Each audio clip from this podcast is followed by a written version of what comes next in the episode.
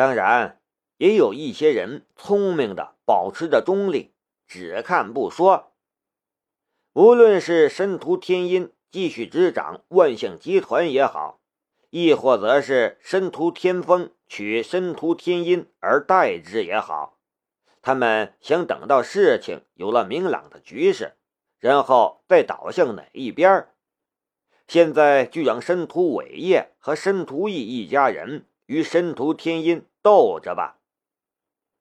别人在议论，在旁观，夏雷也一直在观察。他观察这些申屠家的人的脸色，看他们的唇形，对他们的想法是了如指掌。申屠伟业正愁找不到题材向夏雷发火。汪芳就送来了。汪芳这边一告完状，他便瞪着夏雷，不悦的道：“你是这样说的吗？”“是啊。”夏雷一口承认，一点也不介意的样子。“我是这样说的，我是高中生，怎么了？国家有法律规定，高中生不能谈恋爱。”不能结婚吗？婚姻是两个人的事情，别人来横加干涉是什么动机？他把“动机”两个字说的特别重。在场的申屠家的人，别人还只是凑凑热闹，瞧瞧形势，然后做根墙头草。但申屠伟业、申屠义一家人的动机却是最重的。申屠伟业怒道：“你这个人是怎么回事？你和田银在一起，汪芳就算是你的长辈，你怎么能这样跟你长辈说话？”夏雷笑了一下：“他确实算是我的长辈，不过我也没说什么呀。我说又不是他找女婿。”他确实没找女婿，对不对？你，申屠伟业气得胡子都抖了一下。申屠天风赶紧上前拍申屠伟业的后背：“爷爷，你别生气，为这种事情生气不值得。您老要保重身体。”申屠天风的女人谭晶晶在旁边添油加醋。就是爷爷，现在有些人巴不得你老有个三长两短呢，你可要保重好身体，你还要看你的曾孙子出世呢。你说谁呢？申屠天音盯着谭晶晶，眼神里带着怒意。我没没说谁。谭晶晶有些胆怯，不敢看申屠天音的眼神。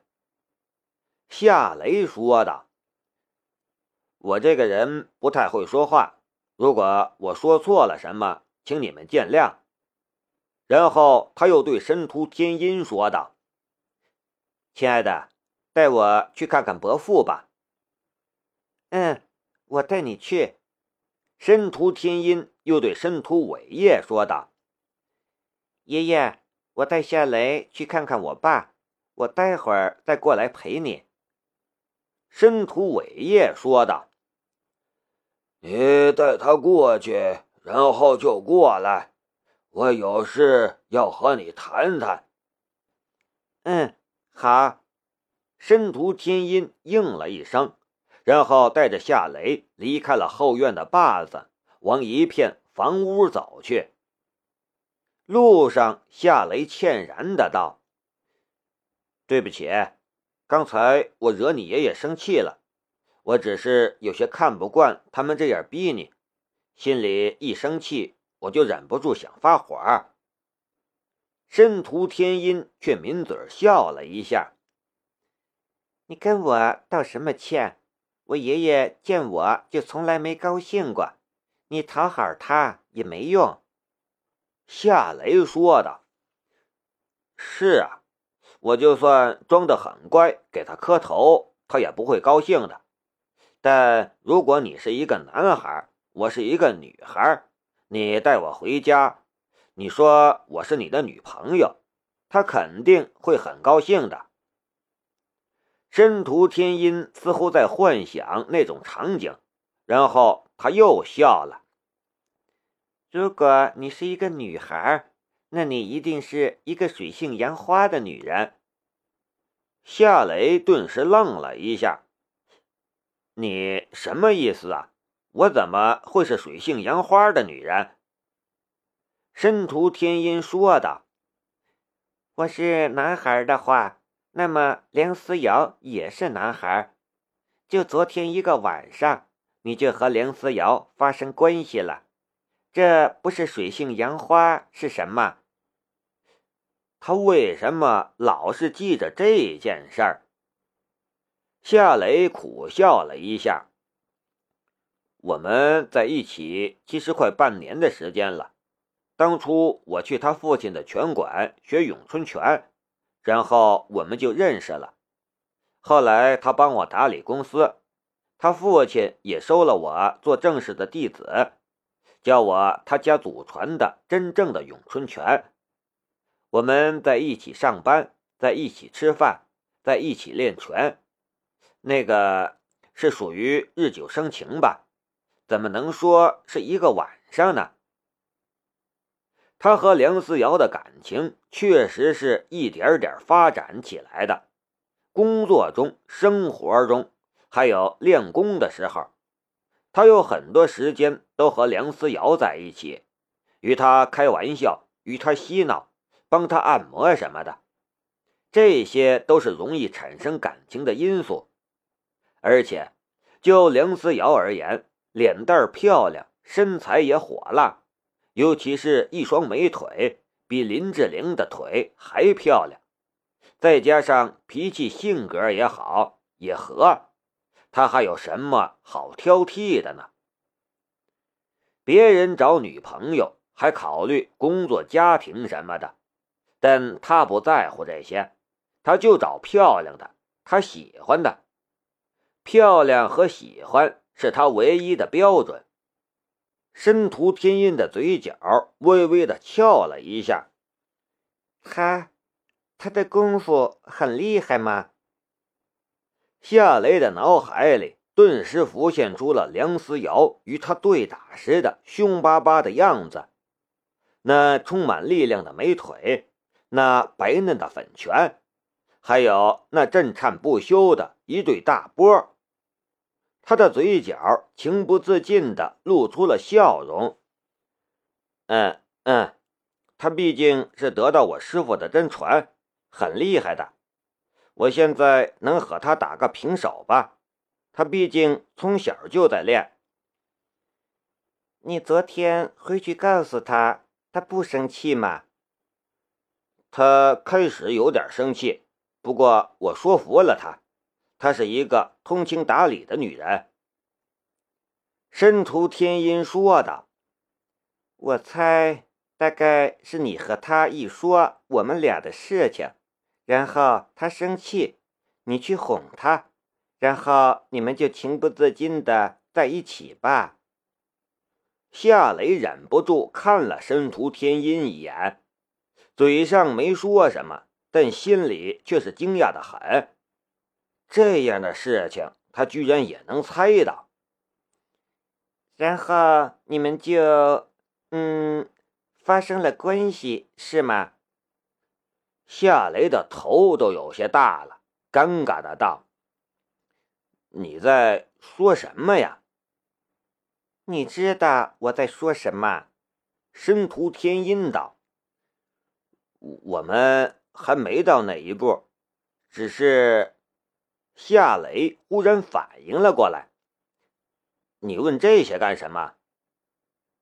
申屠天音似乎已经得到了他想要的答案，他笑着说道：“没什么，只是随便聊聊。”然后他用连他自己都听不见的声音嘟囔了一句。恐怕是怕被我抢走了吧？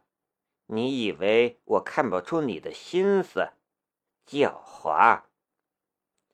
你说什么？没什么。哦，到了，跟我来吧。”申屠天音说道。夏雷这才发现，说着聊着，不知不觉就迈过了后院，来到了后面的花园里。花园里有一个小小的别院，一溜仿古的围墙，一道月亮形的拱门，后面又是一溜别致的瓦房。瓦房是木结构，墙壁柱头用的都是上好的红木，古香古色，雅致大气。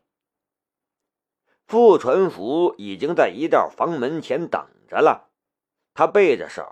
脸上没有半点表情。申屠天音领着夏雷走过去的时候，他转身打开了身后的房门。进了屋，夏雷便看到了躺在床上的申屠天音的父亲申屠仁。申屠仁不过五十多岁，但看上去却像是一个六十多岁的老人，面色苍白。身体也非常瘦弱，他躺在床上没有半点动静，呼吸也很微弱，几乎看不见他的胸膛有起伏的动作。这是一个非常糟糕的状态，没准儿什么时候他就不呼吸了。爸，我来看你了。触景生情，申屠天音的声音里充满了悲伤的意味。眼眸里也泛起了泪花。夏雷也受到了感染，有些伤感的道：“伯父，我是天音的男朋友，我来看你了。”申屠人没有半点反应。申屠天音低落的道：“我爸现在只靠营养液维持生命。”但他的情况越来越糟糕，我真不知道他还能坚持多久。”夏雷说道。“为什么不继续治疗？”申屠天音答道。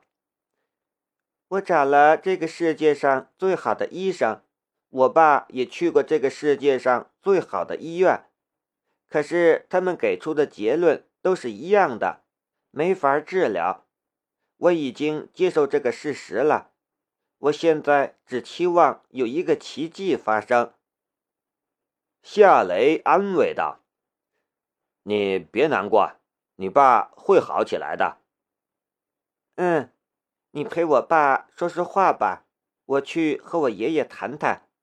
我倒想看看，我带你回家，他想跟我谈什么。”申屠天音离开了申屠人的房间。傅传福说道：“夏先生，我就在外面捡花，有什么需要叫我一声就行了。”“好的，福伯，你忙你的吧，我陪伯父说说话。”夏雷回道。傅传福走后，房间里就只剩下了夏雷和申屠人两人，一个躺着不能动，一个闲着无聊。中风是脑血管阻塞或者破裂，影响大脑血液循环的病。这样的病严重的很快就会死去，不严重的倒是能活下来，可会落下瘫痪等后遗症。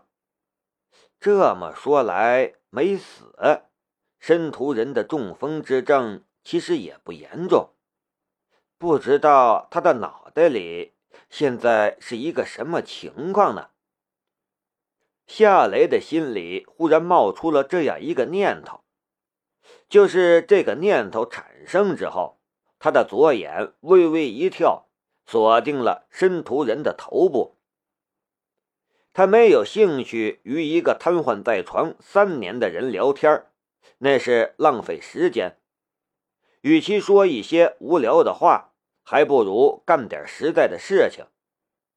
他学医也有一段时间了，对针灸的研究更是小到火候。遇到这种情况，他肯定想试一试身手。申屠人的大脑内部情况一览无遗地呈现在了夏雷的左眼视线之中。他的左眼的视线就像是一把手术刀，切掉一层又一层，逐步检查申屠人的大脑内部。这样的能力，就算当今世界上最先进的核磁共振仪检测仪都无法媲美。几分钟后，夏雷结束了对申屠人的透视，他对申屠人的大脑内部的情况也有了如指掌。申屠人的大脑有两处积血，无法手术清除，但积血量不是很多。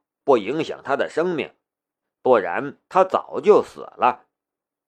另外，他发现申屠人的头部有一部分血管是堵塞的，而这些血管的堵塞减少了大脑的供血量，而大脑又是生命的中枢，没有足够的血提供营养，他根本就没办法正常工作。